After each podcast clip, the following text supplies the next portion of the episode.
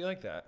Feel like what? That you're, uh, however you feel. Because I can't help but feel like I don't have control over my emotions. And even though I'm cognitively aware of them, it's very hard to change once it happens. Like once you have a thought, these processes happen in your body that trigger certain automatic reactions where you're just like, ugh, I know this feeling. It's anxiety, but it's habitual. You know, it's because I've been trained so long to think negatively that when something ne- negative comes up, I don't have time to stave off those like defenses. It's like it, it's already already invaded like the core of your body so that physiologically you're just feeling these things. And even though your mind, you're like over it, you're like, okay, I'm past this, I'm smart, your body's still experiencing these sensations that are negative because it's already been triggered like a switch. Yeah. So how do you get rid of that? You know what I mean? Oh, it takes a long time. yeah, it does. So I was literally just talking about that Mm-hmm. with my friend. When I go for coffee with my friend yeah. pretty much every Monday, and yeah, there's uh, cause she she likes this idea of two types of people. I don't like that idea though. Only two types. What's her theory? She was like, you know, there's doers or go getters Mm-hmm. and people that aren't essentially go getters, kind of. It's, Hmm. I think it's just an old trope on. Um, Motivated. Yeah, Type like- A versus not type A. and kind Yeah. of trying to group people like in a way that makes sense. Huh. But I think that everyone is a person Right. And you're just kind of bound to your choices. Hmm. So if she used an example of a person who wants to be a singer, she has two friends, happen to one who's really doing it and doing the work, Mm-hmm. one who's not, Hmm. and how one's a go getter, one's not. And I said it's not a matter of one's a go getter, one isn't. Mm-hmm. I think it's a need for one person and it's a want for the other. Right. To be a singer is a want. It's a nice idea. Yeah. And then the, the other individual is like, no, I need to do this. Yes. I, yes. I'm not, I can't. Uh, it's like if you don't do stand up Yeah. for five days or something, Yeah. you're like, I feel Right. like one of the normal people Yeah. in a weird way. Yeah. Not disrespecting people, but you're just like, I feel weird. Yeah, exactly. And I think um, it's interesting that you raise that point because I think you're right. It, it is about choices. I think some people who you might write off as flaky or oh they've you know they've dabbled in these things that they said they wanted to do but they never really followed through with them i think scenarios like that it's just that person hasn't found their for lack of a better word calling Yeah. like for me, I went into journalism. I said I wanted to do acting, and I always felt I was kind of ho hum about both of them. And I did them efficiently, but I was never like, oh, if I don't do this, like I don't feel alive or I feel like I can't breathe. It- it- so comedy to me has become like one of these need things. Like I need to do it. If I wrote a joke, Oh, yeah. I need to go to an open mic and like 100%. test it out. Yeah. So yeah. Even if you're off, like I've been, uh, welcome to the show, by the way. Thank you. This is, Thank you uh, for having me. this is, Did we start? Is there an intro or do you just edit? no, the intro is you on that beautiful, Rant about being sad? yeah. Oh my God! Wow, Yeah, we're, we're capturing Like the if- realness. If eh? I had if I had HD shots, You would of get like the set. landscape of Chicago or some shit, and it's like, yeah, sadness is something that hits many families. It would have been amazing. wow. Okay, I like that. That was a sneak intro. And, uh, to you know get what? the I, real stuff. I get anybody Very that Real listens. Housewives. Anybody that listens to this podcast, that's how it always is. Wow. We're always start talking. Some people that know it's like that, Yeah. either like it or don't like it.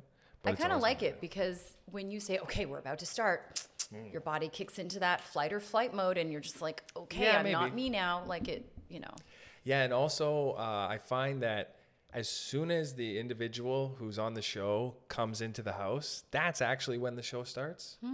Is uh, when you're in the house because everybody comes in with an energy. Yeah. They're all like, uh, "Oh yeah, sorry this," or Yeah, like, yeah, "Oh yeah. whatever this, whatever this," and then the show is like, "Don't be sorry," and you kind of sit down. You're like, "Oh yeah, fucking uh, this thing happened here," and I, and uh, it always That's is like that. perfect. Wow. It works out. So I guess by default of no theme, that's the theme is uh yeah. Yeah, it's kind of like the real life. Cuz when you want to start a podcast, Yeah. everyone's like uh, what's the theme Yeah. Mm. of the podcast? And I'm the asshole like, yeah, I just have people on there then I I talk to. The first 4 episodes are just me r- ranting for an hour. That's great. oh, I love, I loved it. I'll do Yeah. individual shit like that again, Right. but it's so much fun to talk to somebody. Yeah. You pay a couple hundred dollars, you get some equipment, and then you ask people to chat To with them. talk, yeah. And then you have something that's immortalized. Yeah, that's what Pass on saying. to generations. This is the new scripture. You were talking about therapy. I've had a couple people on here that uh, use therapy. Yeah. So I recently, not to do stand up here because I'm addicted to it, but I have a new joke where I said, uh, I'm back in Toronto and I've started going to therapy mostly to fit in because everyone's doing it these days. Having, you know, everyone has a therapist. It's become like the vaping of mental health Yeah, because we know that crying into your pillow is just not good for your lungs anymore. yeah. Not that I do that, but yeah, I just think Not that I do that. I don't know. I think the need for therapy might be a reflection of the fact that we don't make real connections anymore and we don't make time for each other. Do you think that uh, everyone should do therapy? No? Because I I have friends that think that that it's a it's like going to the gym for your For brain. your mind? Yeah. I don't think so. I think that honestly, okay, not to undermine the work of a therapist. Okay, fine. Therapy is important. No, because they went to school and then they can like break it down for you without Well, being it's not like that they- a friend. I don't think if you say therapy isn't mandatory, like if uh, Yeah. it doesn't mean a therapist isn't important. No, but I just mean some people just want someone to listen to them. Oh yeah. And for me, like I've just gone in and treated my therapist as a priest in confessional. Like every week I go and just like bleh, regurgitate all the horrible things I've done that I cannot tell anyone else. And it's you pay for the confidentiality. Yeah. Or so you think. What do you mean?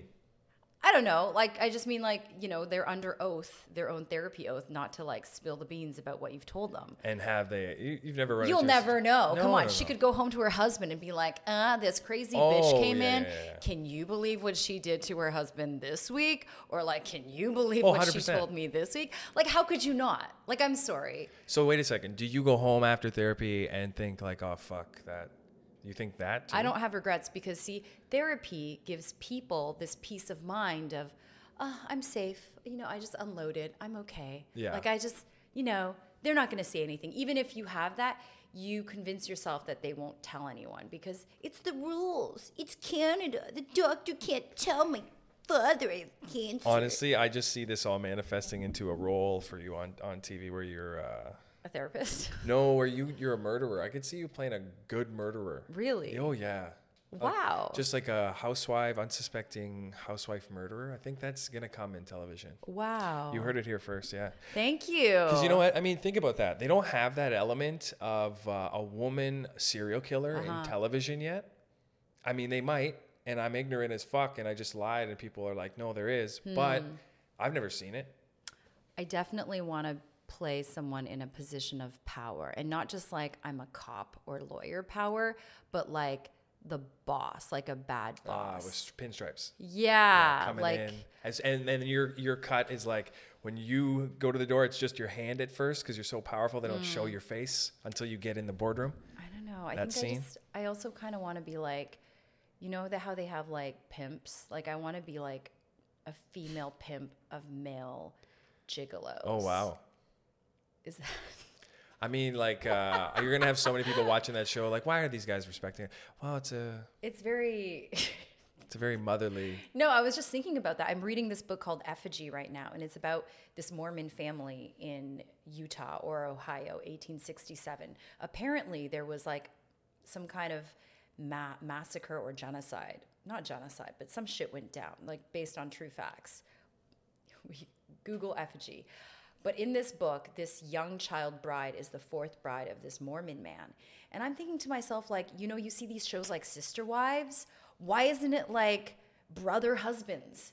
You know what I mean? Why is it always the man with 10 freaking wives? Why isn't there a woman with a bunch of dicks by her side just owning that shit? i mean i as, Why- as a man i want to say that women have more respect To not do that to their counterparts? yeah i think so I don't know. This whole thing got started because you told me I could be a murderer. And I'm you like, could be a murderer but you know what That's interesting. You look at it like that because I uh, work with people that are. Uh, they point out how much racism is in Friends, like passive racism. Yeah. And uh, I never thought about it, and then you think about it, and you're like, oh yeah, there definitely is. Where? I mean, there's no black people in Friends at all, and it's New York in the '90s. Yeah, yeah. People were very unhappy with that. And there still are a lot of television shows where the Asians or the ethnics are just kind of these token players that have edge now. So they're kind of seen as mm, part of the stream, but they're still not the main ones. Yeah. Let's name a few shows. I mean, even on the CBC, like some of their successful comedies, minus Kim's Convenience. Um, Kim's Convenience, though, I just want to make a shout out, not not to make this like a shout out thing, but um, the guy that created it is a Korean guy, and I think that for a while on that show, I don't know the current situation. I think it obviously has changed because Cassie Cao has been brought on as a writer. So let's clap our awesome. fellow comedian to that, which I think is great because I feel like for a show that's about Asian people, it shouldn't be written by a bunch of white people. Yeah. I'm sorry. And I think for no a kidding. while it was like that. And so, um, yeah, that's an example of a show that is like, you know, kind of like a family matters, modern day family matters. But if you look at a lot of the shows on CBC, like even working moms, all the moms are white. And I'm not like I don't like white people, but that's not really realistic. If you look at if you look at Toronto, I mean, do you see a lot of white moms pushing their babies in strollers? No. No, you see Filipinos pushing the kids that they're paid to look after. Yeah. Or Asians or whatever or different. Well, you it's see a lot of people. There's more than just you know. So I, I'm just saying like that. Schitt's Creek, two successful comedies. That other one, like the the Letterkenny, aren't they all white on that show too? Yeah, but Letterkenny, it makes a bit more sense because it's in yes, in- it's set in that in that area, Yes. I literally am raised in that area. Okay, so like you there know. was one black person Right. in the whole place. Right. When I was growing up, so like, Right. Watch it- me never get booked on these shows No, because but I've like here's the called it thing. out now. Oh, No, I the apologize. Okay. Here's the thing though. I don't appreciate how the shows will be created and then it's your fault or it's my fault that That. that, it isn't like that. Like uh, people communicate as though we're making those decisions. Right. You know, to a man. We're going in there and you know those opportunities. I mean, when I go into casting rooms Mm-hmm. as you do, there's everybody's in there. That's true. You know, everyone looks like whoever your character is cast as, everyone looks like you. There's like a more chiseled version of you. There's a taller version of you. There's a cuter version of you. There's a, you know, there's a dumber looking version. Yeah. And then they have like six guys. You go in there, you do the same thing. Right. And every spot has that. Huh. So, but there are some things that just have ethnic tone. Like the one SOC I did, silent on Right. camera, just a bunch of construction guys. There was nobody of uh, nobody other than a white person doing that, right? Right. So it's like, yeah, I mean, I get it, but I know tons of fucking people that work in construction that Yeah. aren't white. So Right. Right. you know, they're just trying to they're just trying to get the easiest layup Yeah. sometimes for Yeah. things, and it just doesn't make sense. And I, I don't think you can forget, like, sometimes it really is about just um, business, money at the end of the day. Yeah, like, it's quick, too. Who are we, who are we marketing this to? Who's watching this? Who's gonna, like, and it ties into advertising, you know? So they're not just gonna throw on, like, unless there's a real kind of demand for it. Like, we, we saw it with the whole, like, crazy rich Asians things, and now, like, Asians are in. But I feel like Asians are in. but I just feel like we don't know how much of it is just about like it's so subjective and it there's such a curtain over what we don't know about why these decisions get made, who gets cast. You know, and you see when you have auditions, they'll be like every time I see all ethnicities, male or female, I know there's no chance I'm going to get that role. I've only booked roles where they're specifically looking for an Asian female in her 30s to 40s. That then I know I have a chance. But when it's been open ethnicity, like I'm never booking that. And I, I honestly feel like that's just a PC way of them to say, yeah, we welcome everyone, but we probably want a white person for this role. Yeah, they definitely have a Yeah. set in mind. Because they can't, but sometimes if it's like, okay, this is a European film or set in like the medieval times, and they'll be like, I've seen sheets where it's been like Caucasian, like they've blatantly said, we're only going to take it. But I feel like for the ones where they say open, it's kind of just this kind of PC affirmative action net. How long have you been in this acting game? Seven months, eight months. Yeah. Yeah, And you've uh, you already got a recurring on a TV show. I did. That's amazing. Yeah, I'm very happy about that and surprised. What show is it? It's I can say it now because they've released it on IMDb. It's uh, Hardy Boys, a remake of the Hardy No Boys, way. the classic detective series, on Hulu. That's And fucking awesome. yeah, I play. So here's the funny thing. Um, I play a lesbian. I don't know if she's a lesbian. Initially, they had her be a lesbian, but she's an Asian lesbian, and she's in this small town of um, Bridgeport. And I am the mother of one of the kids that the Hardy Boys become like good friends with. Cool. And I have a kind of love interest relationship with the Hardy Boys aunt who they live with. So Nice. it's like a but i felt like you know like oh let's make her ethnic and a lesbian like Yeah. all the things in one Yeah, why like a two for one deal Why not? for diversity But that's the agenda, right? It's kind of trying Yeah. to buy as many people. but it's interesting because it's set in the 1980s and as we know in the 80s in a small town you wouldn't traditionally see that so they are trying to break you know what we stereotypically know and kind of cater it to the younger generation where a lot of kids are growing up with lesbian moms and dads or they're used to different dynamics and kids more uh, identify now with gender quicker. I Right. think they're thinking about that at a younger age. Mm-hmm, Whereas, I don't think I thought about it, but it was very passive. I guess. You know what I mean? Gender. I didn't. back in the day Yeah, I was passive. Uh, I wasn't like aware that I was a man. I just Right. never thought about it. Do you know what I mean? Kind of thing. yeah i just knew that i liked playing with makeup stuff wearing my mom's high heels and barbie dolls Yeah. like it wasn't like A thought, no it was very automatic like a conscious choice. default Yeah. like here you go And then there's all these things about like why that's automatic, and Right. uh, you know they take you down the list, kind of. I don't know. I really do think it's nature and nurture. Yeah? My sister's a lesbian. I have two cousins, all from one family, like they're brothers, and they're both gay. So I feel like there is some kind of. Yeah, that's It, interesting. it makes you think about it from the standpoint of is there. Okay, it sounds horrible to say gay gene, but from a biological standpoint, is there something innate?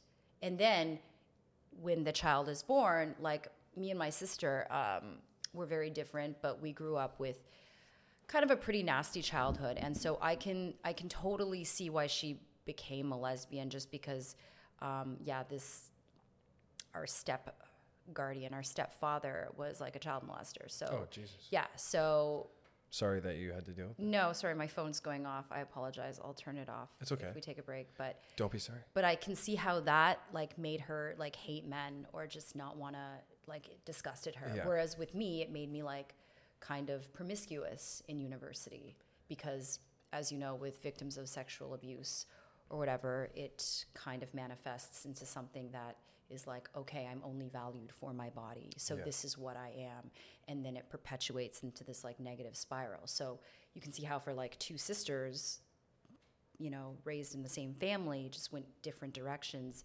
based on their genetic predisposition, I guess, but also what happened to them in life kind Yeah. of spurred them in. And you feel like that's something that you are mining, kind of in therapy. Um, yeah, I'm definitely working on that in therapy, and I think I've been thinking about why I went into comedy, and I really think that for the longest time, I, I guess I felt like I wasn't being heard because my mother didn't quite believe me, or she didn't, she didn't Believe you that you were a comedian. No, no, no. Believe me that I was being molested by her boyfriend. Oh. And so um, she basically. Uh, That's a whole other layer. yeah, that's a whole other story if this is getting too dark. So No, she it's stood, not too dark at she all. She stood by her, her boyfriend at the time who convinced the police because it came up in 1994 when we were young and the Children's Aid got involved. But in Asian families, like it's not something that is talked about. So my concept of anything sexual was from TV, and TV is not the best thing to learn from because Yes. I would see like these Law and Order shows where the rape victim is sitting in the uh, witness box and testifying or giving her testimony to a room full of people, and I'm like, oh my god, if I speak up, does that mean I have to disclose all these disgusting, gory details of what happened to me? I'm for sure not saying anything because that's the ironic part when you're the victim of sexual abuse specifically, you feel like you're the person in the wrong and that you're dirty and vile.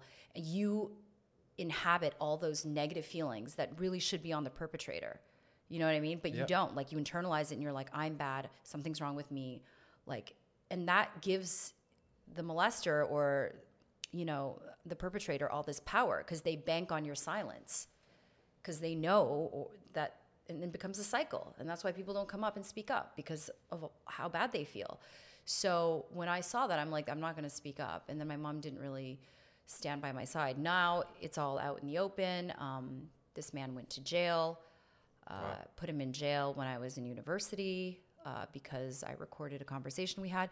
But yeah it's something that i'm working through in therapy. And going back to the point of comedy i think comedy gives a lot of people who maybe felt powerless at one point in their life like they finally have a voice and that people are listening to them. Yeah.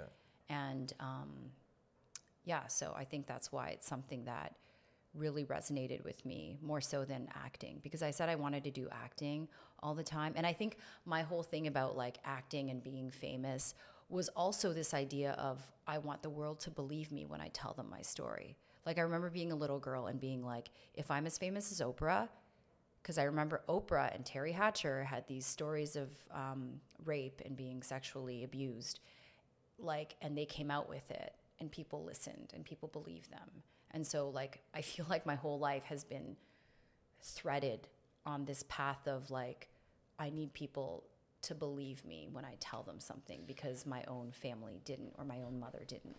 And it's kind of sad. It's kind of like, wow, like I wonder what you would or should have been had this not happened to you, had this not shaped your life from a young child. So it's funny how you said to me, like, you seem like you're so good at life, Jen. I don't know if it's good at life or just Well, like I mean, that's that's the beauty of it all, right? Everybody seems like they're good. I think it's the, Seems it that. seems like the the word even is so uh, important. Like seems in, Mm-hmm. in in terms of everything. Your perception on how you gauge stuff Yeah. creates your reality. I think.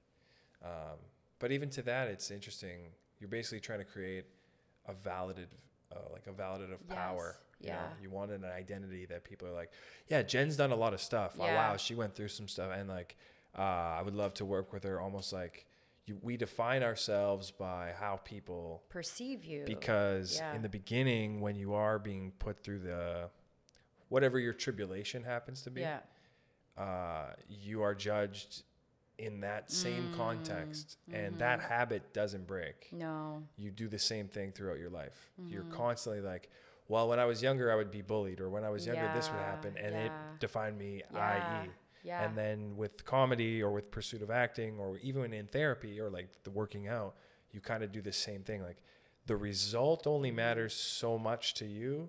It's more about the presentation of it. There's something that happens when you get like fucked with, I guess. yeah That your brain triggers this. Okay, I'll show response I'll yes. show you. yes You know, I'll show Yeah, you what yeah. you think I'm not or wh- if I am that, I'll show you why I'm better than your version of it. right it's like you're proving yourself and i feel like i'm on this constant hamster wheel of trying to prove myself and it's to what end to what strangers people who don't give a shit about you No. or to yourself I think it's, just- I think it's life itself. I think that's why um, people right now Hmm. struggle with like, why doesn't anyone accept me? Because lions roll up on sleeping leopards. That's why. Seriously, they'll be like, yeah, you know what? You're sleeping. I'm gonna fucking bite your head off. yeah And that's really what life is. Yeah. And some people learn that right in the beginning. Right. And then their path is whatever. yeah So I think when we all think, oh, I, w- I wonder what I would have ended up like, Mm. you could do it tomorrow. Mm-hmm. I mean, it's as it is as difficult as it sounds. You know, like you could do it tomorrow. It's like, yeah, okay, I could start the process to define myself through a different lens, and then in five years, I'll be fucking there. right But it's really a choice. So it's like, do I do I value that engine? Does that engine produce good results? And I think, yeah, it does.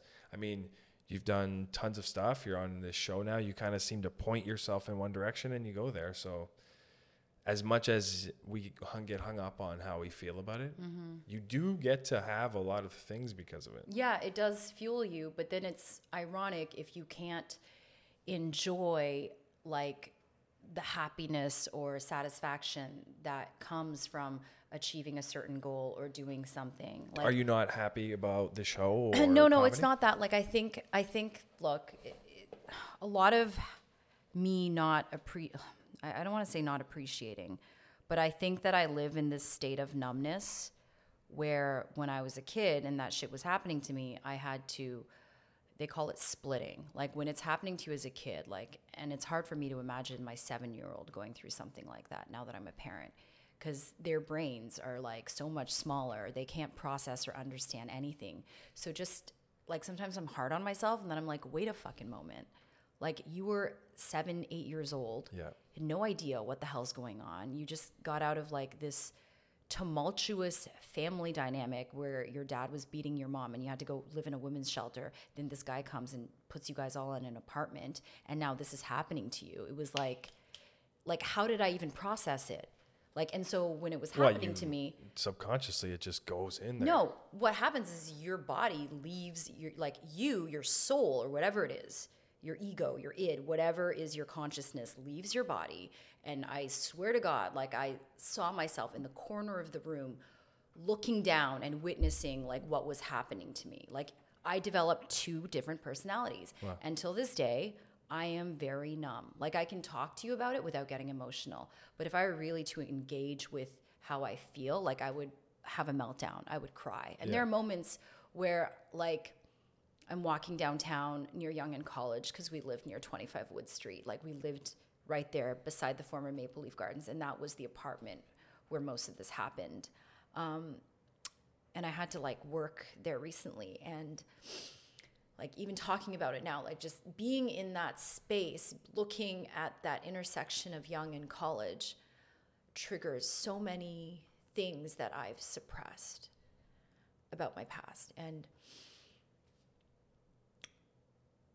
it's hard for me to be like this because I'm very, very just like things happen and I'm like whatever. It's it's the same kind of lack of connection that allows me to maybe go up on stage and do vagina jokes and be crazy because I'm not really present in a way. But yet I am. Like when I'm on stage doing comedy, I feel like I'm in the moment, but sometimes even like yesterday when I did the show at the Rivoli, I felt like I was not in my body all the time. And sometimes people can sense that when you're not present. Oh my god. They'll be like, no, this is, I'm not feeling this shit. But I think I do comedy because it's the only time where I feel fully engaged, where the rest of my life I'm just kind of on autopilot and like, okay, this has happened. I felt like that for sure. Yeah. I, I described it as uh, being on a roller coaster, yeah. except I'm sitting in the passenger seat, kind of like it always is going. Sometimes I'm in driving, sometimes Mm-hmm. I'm not driving. That's. Uh, are you okay? Yeah, I'm okay. I just, I'm sorry if this is not the podcast you wanted. No. See, I just said sorry, and this podcast This- is called "Don't Be Sorry." This podcast, I think, is whatever people need it to be. Yeah. I kind of find that. Uh, I do apologize a lot too. I mean, this is a weird. Uh, a lot of people do. This is a weird way to think about yourself, maybe. But I'm kind of what you need me to be, in terms of uh, my own life, and I'm learning now just how to figure out how to use that for myself, like how to be what I need me to be.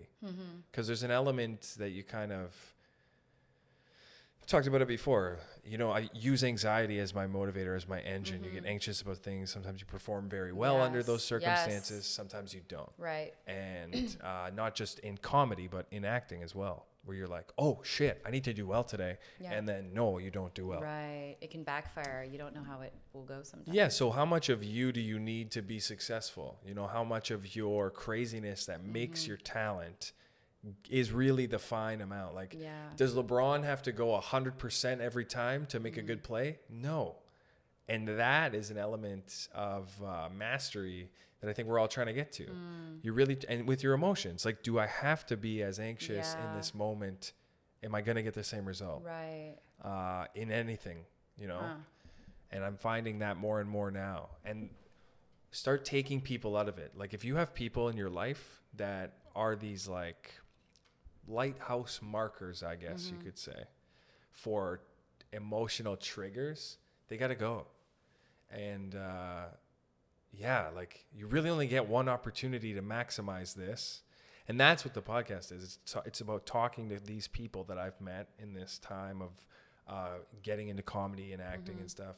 because I mean, there's a reason why we were all so fascinated growing up with the Brad Pitts and the George Clooney's. Right. And if you could have had a podcast to listen to them and they would sit down and talk about it, you would be like, oh, that's what an artist is. Mm. It's a person that pushes themselves beyond, Beyond, this thing. yeah. And you don't have to do that by communicating jokes or uh, you know acting. You can be an artist as a project manager, and I think a lot of people feel like that now more because the technology lets you communicate that better.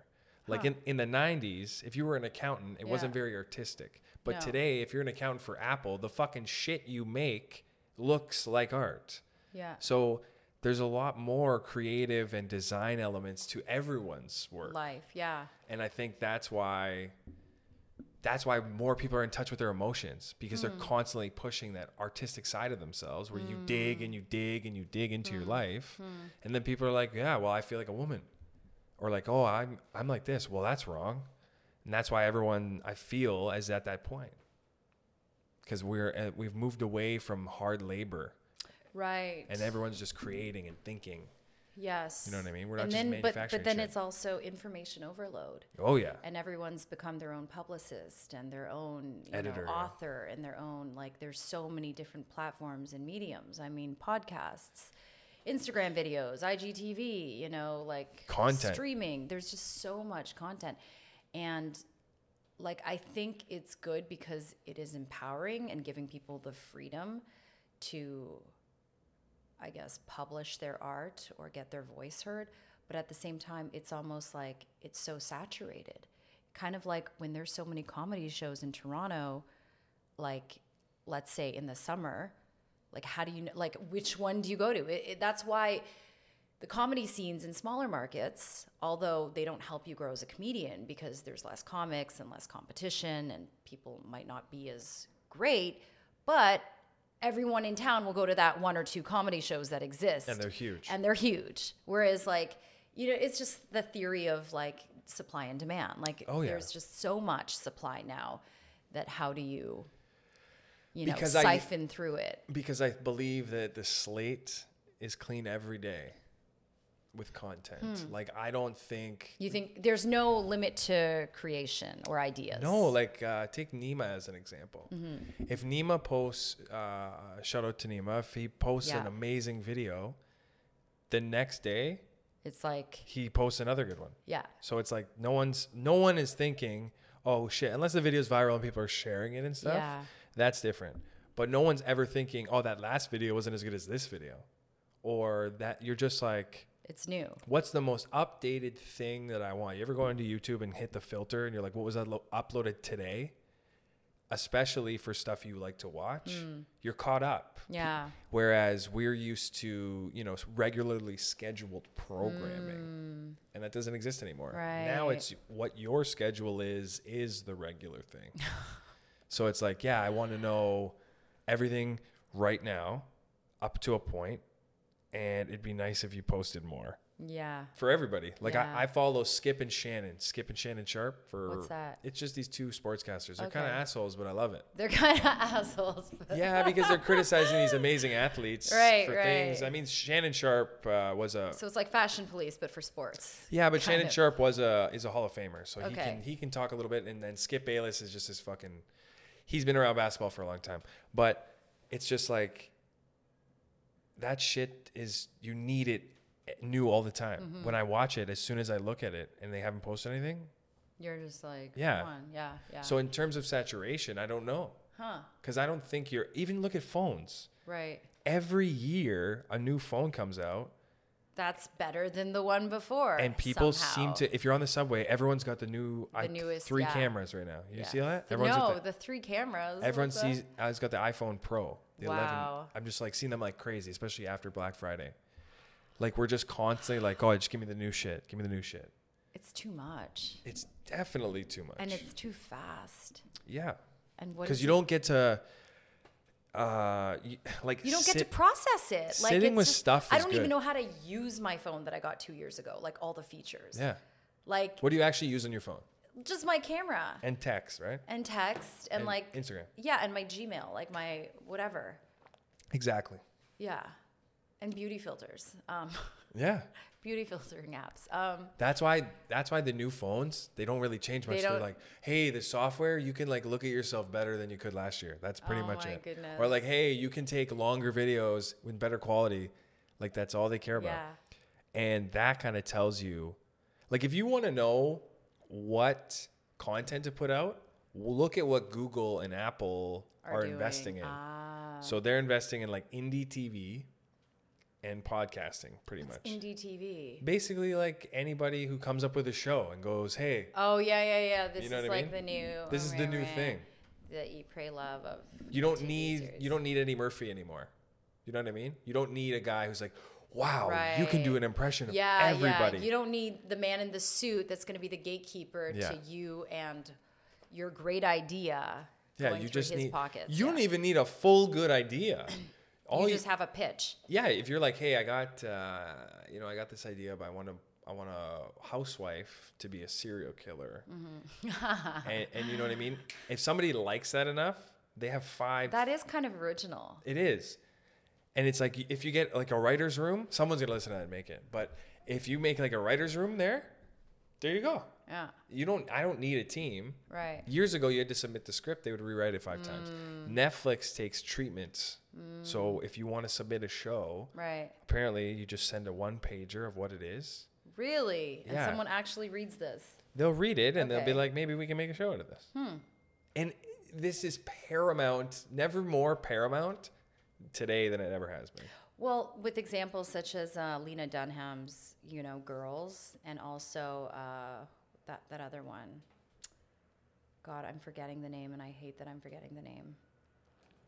She she started doing these like short YouTube like movies, and then I think there's two seasons on HBO now. What are they called? Oh God, I'm forgetting the name and it sucks.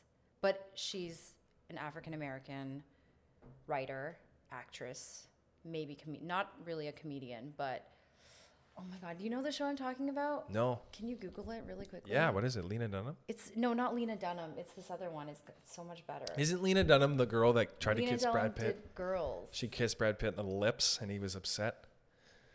No, she I jumped him? don't think it was. Okay, it's it's not. The show I Girls? Can't believe it, it's embarrassing because I'm saying it's not girls. It's this other one. Okay. It's I no like uh, oh, what's her name? They also created this?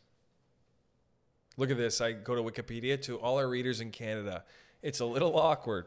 So we'll get straight to the point. This Monday, we humbly ask you to defend Wikipedia's independence. We oh depend on donation. How about you fuck off, Wikipedia? Jeez. You know what's sad about Wikipedia? I'd probably miss it, but I'll just click the next thing. You know? Yeah. Like whatever the next Can you article go is. to HBO really quickly? Yeah, what do you want? No, I just want to see the series. It's an HBO It's an television? HBO. Go to series. This is so much fun. Canada or the Boys America? is so good, by the way, on Amazon. Abbas was on doing some I extra know. work. He told me that. Okay. Go to TV shows. I can't believe we're. I'm trying to find. We're on Crave right now. Maybe you can. Um, Drama? I think it's a. Ray Donovan's good. Everyone talks about that yeah, too. that's pretty good. Where are we? Schreiber. Okay, keep going down. Keep going down. Nathan Fillion. What are you doing? I love how The Rock also has Big time Little for Lies is good.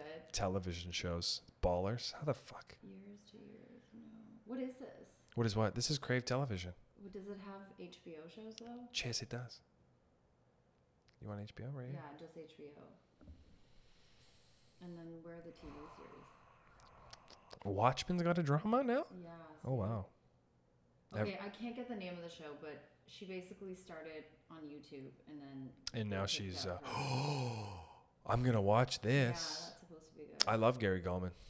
Does he offer like writing advice for comedians? I never. On Twitter, followed yeah. Him. Yeah.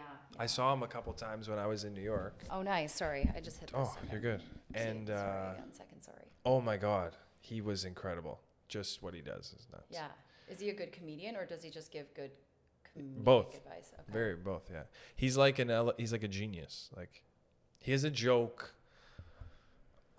He's a joke about billionaires. I feel like it's on. I think it's on his album uh, "In This Economy," Mm-hmm. and he talks about how Bill Gates can condescend to Trump. How you know he's so much richer than him, Mm-hmm. and that at that level, that's really the only person that can. Uh, Can, can have an effect on him. yeah, really like uh, who's gonna Yeah. Take him out. yeah, like who is gonna talk shit to Donald Trump? He's like, you know, Yeah. the whole joke is kind of built on this premise. Like, yeah, I remember when I was making my first couple of billion dollars yeah, and I was really yeah. struggling. Exactly. And just the way he's able to like dive into a story, take him, take himself in and out of Uh-huh. it, bring you into it. right. That was a lot of things that I saw in New York comedy.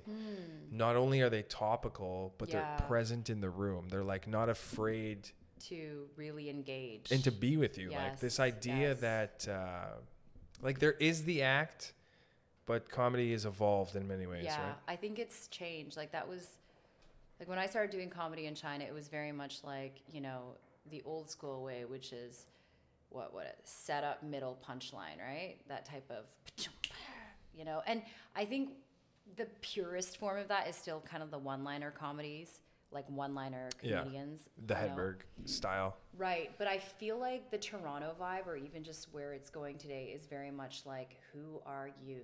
What is your voice? Like, what are you saying? And it's almost like everything that is like almost outside of yourself or too general has become almost hacky if you don't do it in a way that's very campy or nichey. Do you know what I mean? Yeah, I mean, Like, there are certain topics that have just been like, we were talking about Kim's Convenience earlier. right. Um, Abbas has had a lot of success recently on TikTok doing these videos where there's a Muslim cab driver and he's the guy and the guy identifies, you know, and he's having a lot, and he uh, he was just saying how you know that really is what people want. People Yeah. want, you know, if you're an Italian guy, fucking do Your Italian the shit. Italian stuff. The Italian guys will back you up. They want that Yeah. guy. Like, hey, have you seen this Italian guy? He's so funny. Like, everybody Ah. loves They want their own ethnic superhero. pretty much. Like, everybody loves their their guy or their Yeah, girl or their yeah. person. You know what right. I mean? They're, representative. yes. Yes. And that's why that The. UN of TikTok. Oh But that's why the. Mm. material murders. Like you even have somebody that goes in, talks about their Italian upbringing, their Chinese upbringing, Yeah. their whatever it is. You're from fucking Sweden. I don't know. You eat chocolate. In a way, because that's how we relate to each other. It's through that initial kind of experience of, oh, I noticed that Italian people do this. Yes. And then so you get that perspective from the Italian, and it's, it's almost like, oh, it's okay. I can laugh at that now. Now I see why. It breaks down that barrier, and I guess, it's, you know, fuels the understanding between different people. Maybe Yeah. that's like the Russell Peters' success is all based on those Yeah. racial jokes, you know? And so many people have so many thoughts on Russell Yeah. Peters right now. They're like, how did he get away with? How did he get away with it? He was Because just making observations about his But life. okay, but if Russell Peters was a white guy doing all that, see, that wouldn't be allowed, would it? Robin because- Williams would do it. He would do Chinese accents. I think Robin Williams did everybody. Did he? I'm pretty sure. If you watch his old shit, when he was like, Okay, but that wasn't a racist time. I'm saying today. but it was still funny. Like if you watch it, if it's a still white guy funny. today started doing fucking like Indian Chinese accents, no, in this over PC culture. Okay, but if he does it- people would be like, if he does it like this, lock this guy up. if the whole joke is I go to this convenience store, this is the only convenience store that I go to, Yeah. and there's this Asian man, and we're really good friends. no, I don't think he'd be allowed. Why to. can't he do it? He can't. And I'm not. can't. And I'm not saying I'm not he can't. saying he can't. I would laugh. I'm not saying he Personally, can. I accept all forms of comedy. I will laugh at anything, even if it's misogynistic sometimes, because I see the humor beyond that. If the guy isn't being hateful, I will laugh if I see a white guy doing a clever joke that's not just about like chinky chinky chonk chonk. Like have something more than that, okay? Like have something more than like Mm-hmm. Of course. the danger room audience. You know what I mean? But if it's a funny joke and the accent uh, heightens the story or fuels the joke, I'm okay with it. But I think society is not okay with it. Like Netflix or any other major media outlet would not put a special on if it was this white guy doing ethnic accents because there's that double standard. White guys can do everything except make fun of other races. That's what the world has become today. But I think if they, and I, I know this sounds like I'm defending people like no, no, no. I just want to, yeah. I think that to ahead. Mm-hmm. your point, if it's delivered well, anybody can do it, and Netflix totally would buy into it. Netflix isn't in the business like. Okay, it might seem like everybody is in a certain type of business, but streaming services especially can't really afford to be like, yeah, we like We're this. type. gonna. They got to be They everybody. can't be like They gotta CNN be yeah. or Fox News. Netflix has to be on board with everybody. They can't they can't take Chappelle off and then have Nanette or like take Right. Nanette off and right, right, right. That's a good point. You know what I mean? So Yeah. they're not in the, the business of like picking and choosing. Right. They're in the business of are you good? Yeah. Are you gonna get people Yeah. to So pay? if it's good, then if it's, it's good. okay. Is And what I you're think- saying. You yeah. have to be good. yeah, it's Yeah, good. yeah, yeah. Because if it's not, then it's just called racism. because I, I have one I have one joke that I tried. It's not a bit that I would say is in the thing, but when I w- got told about my kidney, What's wrong with your? so I have one kidney. I only Oh my kidney. god, I didn't know that. Since when? For like 15 years, I think now. Oh, okay. Uh, actually, maybe 12. Same thing. Something But- happened. My body just got rid of it. Like you got sick. I was sick when I was younger. Oh my god. But uh, yeah, it was weird. There's like s- I was still looking into it. Actually, gonna get some blood work to go do some more tests in February. wow. Uh, I'm healthy, but Okay. when I got told this, like I have a, a very like worrisome mother, and she, you know, she's freaking out, and uh, life is kind of very cut and dry. I've always felt like I'm very dry sometimes, and we're in this office, and my mom's very concerned. And there was this uh, Indian doctor, Yeah. and he's like, and he, you know, he said, your, your your kidney is gone, it's gone. And the way he's saying it, I'm like laughing, right? Exactly. And I did this Okay. one time, and right. uh, I forget who said it. They're like, "Oh, you got away with the accent," you got away with the. and I was just like, "I don't think about it like Yeah, we're doing." You're just like battle. recreating the experience of what you experienced, was just this doctor saying your kidney yeah, is gone, it's, it's gone, It's gone. and you were just. And like, my mother just like doesn't want to hear that at all. You know Oh what I mean? gosh. And it- it's just like the way you know it's communicated. And I don't think we go into comedy like, uh, what can I say? What can I say? Yeah. I think it's just what would you say to somebody you've met? Hmm. Sometimes those people are racist piece of shit, and they fucking go on stage, Yeah. and we eventually move them out. Yeah. You know, it happens. It's a natural Yeah. process. But like to think about it in terms of a white person can or can't do something. It's not that they can or can't. I just think, yeah, the the piece like this is coming from. I'm hearing my lesbian sister's voice in my head, just like she's very. I wouldn't say she's very PC, but she's very aware of like safe spaces and like you know what is deemed woke or not and it's just like i'm not saying i agree with it per se like i'm saying sure there's a white guy that can go up on stage tomorrow and do all that stuff i'm just saying would it be well received i'm saying Oh, that it might not. not. yeah exactly Probably so I'm. I'm speaking from the But also depends who a white person can do it but will it be well received also who who it's for. Like Yeah. uh, if it's for the right people, for sure. yeah if he's doing it to you know a kkk meeting maybe like he's doing comedy for the kkk or you know in But even South. regular people, like regular ass people, love.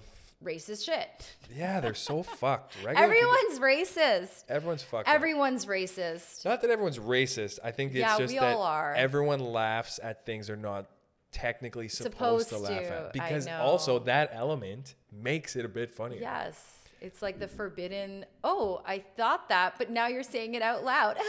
Do you know when you're out in life and you're out in public and you whatever it is, I don't know, you're at the mall, something, and you hate somebody? You're Yeah. Like, oh, I fucking hate you. Yeah, and you don't even know why. You allow your whole body to feel that hate. Right. How good does that feel?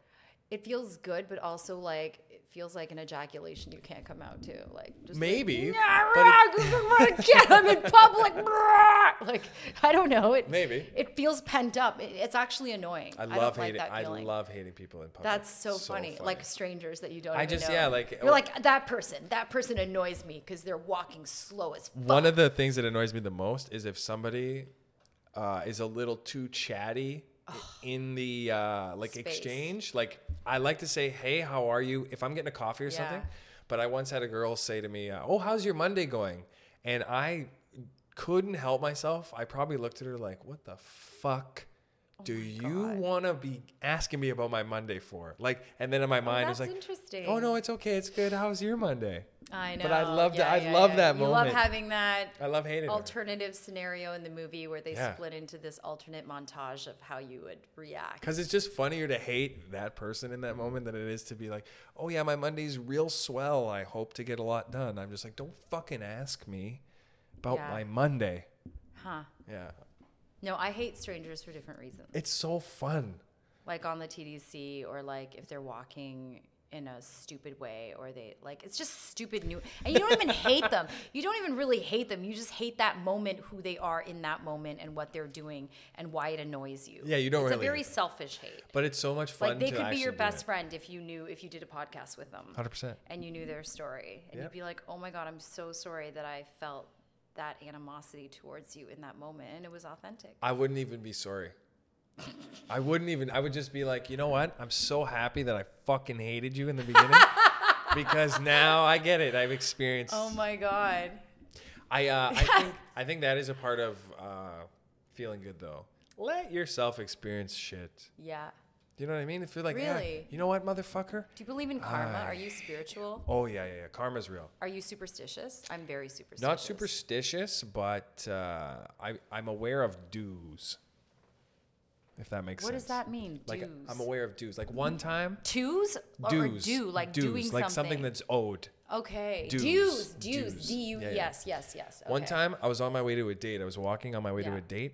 I found thirty dollars on the ground. Actually, I believe it was forty. okay I it was like a twenty, and then I like opened it. and There was more money. Yeah. And I look around. I put it in my pocket, and I'm like, oh, this is gonna be a good date. And it ended up being a good date because it was just a good day. It all lined up. Okay. yeah But in the back of my mind, I was like, that forty dollars, Uh. that's due.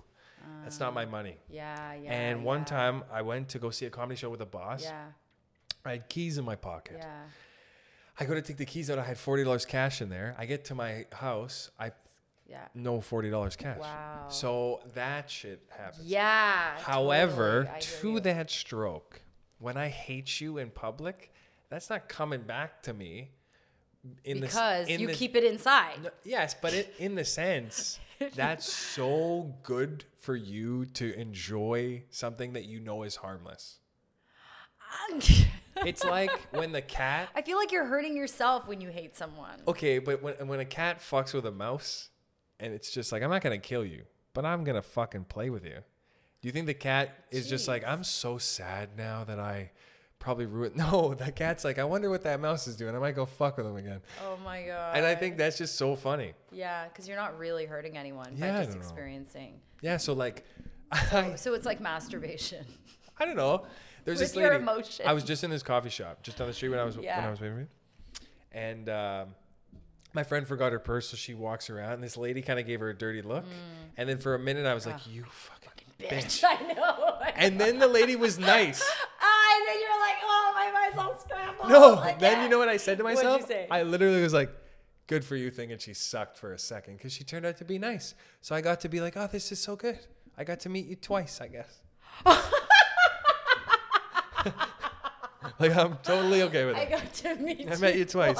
I met shitty you and good you. Oh my god, that is hilarious. Yeah, I think that's the old Italian in me. Like, don't you fucking Yeah. not like my Yeah. friend who did something you don't I like. know you're protective. Which is the It's same. very Chinese. her too. not liking that is Yeah. the same energy Yeah. that I hate her for. Yeah. And I love that. Yeah, you see? I love you that. see the I love it. chain reaction? Yes.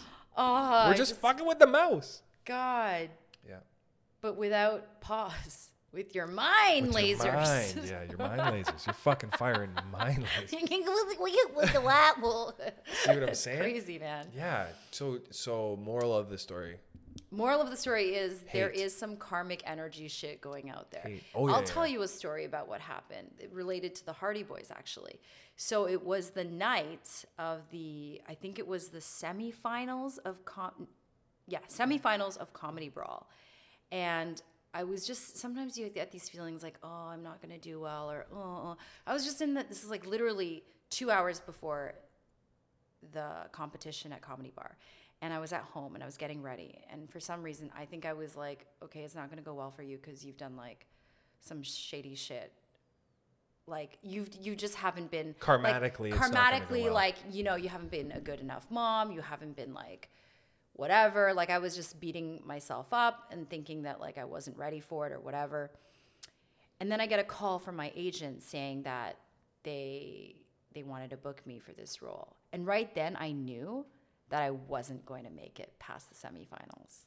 Because you had a good thing. Yes. And it was like God was like, I'm giving you this good thing because this is your savior for when you don't make it through tonight so that you have something to look forward But to. But why couldn't you been like, uh, yeah, I'm also gonna go and get this because God is No, like, I'm a fucking G. No, because in my life, God has always, ugh, God, I don't want to say God specifically, but I'm just going to say there's this higher power that has, like, I've been dealt some shitty things, but I've been also very lucky. And I feel like there's whatever, that lucky star, that whatever, that is there, some angel protecting me along the way. And that was a sign for sure because I just knew it and it happened. Or maybe it became a self fulfilling prophecy. This is It a was just so Okay. like, oh, I knew it. And then lo and behold, like I was close and I went overtime. My issue of going overtime in comedy didn't make it through. this is a huge leap off of what you said. Yeah. But pl- please, No, no, please. This is your podcast. Donald Trump Yeah. will just like think about it. If that was Donald Trump in that exact Right. situation, he's also gonna go and win Comedy Brawl Yeah. because he's decided. he doesn't say sorry. No, because he's just like, you know what? Yeah, actually, they're probably gonna call me back Mm. and offer me more money just cause, and they might. Mm-hmm. They might, yeah. because it's on the table. Like, do you not find with comedy, specifically in Toronto, Uh-huh. as soon as you allow yourself to be at the level you think you're at, You go there. you go there. Why? Interesting. Why does that happen? Because there's no way. It's no like one's stopping you? Or there's you no mean? way to quantify what someone is besides the level of confidence they carry themselves with, Correct. especially in a performance art. So it's like Yes. It's literally as simple as give me the ball. Yeah. Do you know what I mean? Yeah, yeah, yeah, It's like yeah. I can only show you if you allow me to, and you're gonna only allow me to if I show you that you should allow me to. Right. So right. when you say, "Okay, I'm not gonna go and win this thing," for me, the Yeah. little fucking that's already setting something. you're gone. It's done. But you definitely have all that. of the skill sets. Like if you think about it, in, but I did. I, I had a great set. but you went overtime. Yes. That's one thing, right? Yeah. But here's the thing: it's like take you out of it as much as you need to put yourself in it. Mm-hmm. It's like, do you have the skills to achieve this? Yes. So why wouldn't you? Yeah, wouldn't you? I said this the other day at work. I love this mantra in championships. Why not us? And somebody, so somebody- like Rudy, Rudy, yeah, like somebody walked past me. and He's like, "What the fuck do you mean by that?" Why not us? like, "Fuck you." I'm just polishing glasses. Like, I'm that asshole at work who's like, "Yeah, guys, like, why not us?" It's like, "Fuck Jordan, fuck off." You know what I mean? And it's like, yeah, but why not them? It's like, okay, we're the massive underdog. Right. Why not? Why the fuck not? Yeah. Hoosiers. Fucking everybody. Anybody that wins anything. That's why I hate people that hate sport. I don't hate them. I love to hate them. I don't hate them. It's not real No, hate. sport is really. Do you know what I mean? But it's sports the, are it's fucking the amazing. purest form of like, go after what you want. Like, Yeah. It's, it's literally quantify. It's winning. Like it's. And you just get to test. It's the life is a constant test, Mm. and watching a sport is that. that playing out. Yes. Yes. Yes. Even a restaurant. When a restaurant does a service, Uh, okay, is every food the same? Mm. No, it's you're testing how good. How which, who got the best plate tonight? Basically, you're, Right. it's roulette for this plate. You try to hit like 85. You're like, yeah, this steak is fucking great. really good 85% of the time. It's never amazing. right. Michelin stars where the guy eh, he lives in his like you know right above the kitchen. Yeah, then it, I better be five out of five every time. Huh. Do you know what I mean? Yeah. You get what you pay for. Hmm.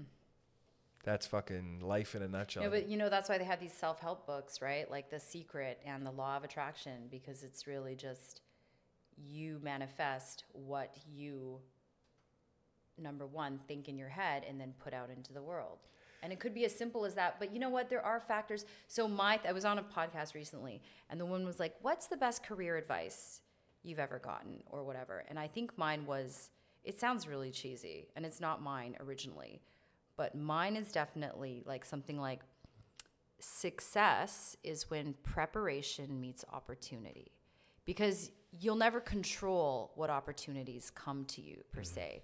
But if you let's say you know what you want to do or there's something you're waiting on an opportunity you have the power to prepare yourself completely for that to the best of your ability. And then when that thing comes knocking you'll be ready i mean it sounds so like non-inspirational but i found that to be if I don't, I mean, and sometimes things that like you might be preparing without even knowing. Like I think comedy prepared me for these roles that I got because before I couldn't agree more. before like I'd go into auditions not know what to do or maybe not have a thick skin for going to auditions and being rejected a bunch of times. I would have quit. I would have been like, no, this is not for me. This is too much for me. But I think comedy, like certain things that you don't even connect might prepare you for certain things later on that are like, whoa, like now I'm so much better for this. I think an element of why the fake it till you make it, if I could, uh, in summary, kind of how you would structure it mentally works, is because I'm a believer in what you said. You kind of said it in a deconstructed way. Right. As soon as you start your show business career, you're like, I'm going to be a project manager. You know, that timeline, I believe, Mm-hmm. just like in that Marvel movie where she fucking has all the rings, they got this Right, timeline. I think that starts. Yeah. So at the five year mark, you're going to get that opportunity. Yeah. You know, you already started. If you stick around for five years, Yeah. you're gonna get the Just for Laughs. You're gonna get this show. You're going to do this. So no one is like, "Hey, did you do every week? Did you do the 20 sets?" No, no, Mm. No. They just know and like you. Yeah. Nobody is grading you because if it was really about how good you were, HBO and all major networks would have a dedicated team of people looking out for the b- next best one. Mm-hmm. But they trust in the system enough that it will weed people out and give them the best. If they stick, yeah. And the system can be gamed. I don't have to be the funniest comedian if I know all the right people and can get on all the right mm. shows. I can put myself in a mid level based on my skills. Eventually, I'll be subject to my abilities, but not really until near the, the end, because then stuff kind of gets catered for you. Mm-hmm. So that kind of fake it till you make it exists because I believe that you know I was gonna get the opportunity the, the the the year three comedy opportunity I'm about to get in year three or year four or year mm-hmm. five was always gonna happen. Mm-hmm. Did I respect myself enough in the beginning to be like, do mm. your homework now, Right. because then It will come. people are gonna yeah. assume you've already done the work, and then the holes in your game won't be as obvious if you did. And then people were more willing to help you. It's like, oh, you know what would make you great? This. But if you're like, ah, you know what would make you where you should be? That's when you start to run into problems. So do the work. That's the satisfaction, I think. Exactly. Yeah. And so that's why you see some of these comedians on Netflix in some of these specials, and I'm just kind of baffled, like, what the? And you're like, why are you here? Yeah. Yeah. But you know, it'll get that to that point, but okay, that's it. Like it'll hit that and just be like, just because you got that doesn't ensure your continued success. You know, you might have gotten it to this point, but now it's like, Which I think takes the stress right out of it. Mm. Because if you had told me in day one of comedy, you're going to get every opportunity you want in your mind. If you want to do an mm-hmm. album, you'll do an album. Yeah. If you want to film a special, yeah, you'll film a do it. special. Yeah. No one is here to tell you you're not going to do those things. How good do you want those things to be? Mm. If that's what somebody had told me day one, I the I would have never have bombed nearly as much because I think bombing is more a perception of I'm not doing well right now. Yeah. But if you're out there to learn, you do well when you have to.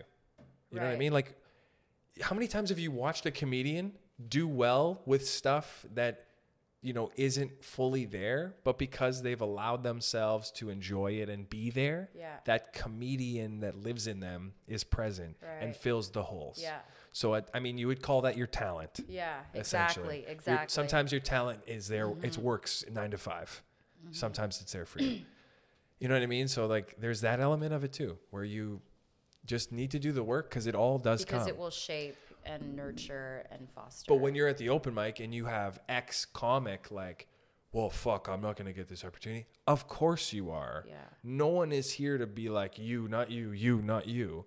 They're just rewarding the people that are there at the time and Mm-hmm. decided, hey, I'm gonna say hi to you every time I come into your thing. Mm-hmm. Right. Or hey, I'm gonna be kind to right, you. you have that chance too. Yeah. you have that opportunity. You create Yeah. the whole garden. Yeah. You know what I mean? It's your thing. You reap what you sow or yeah. sow. or- Whichever it is. Yeah. you reap what you sow. Yeah. I think that's the correct.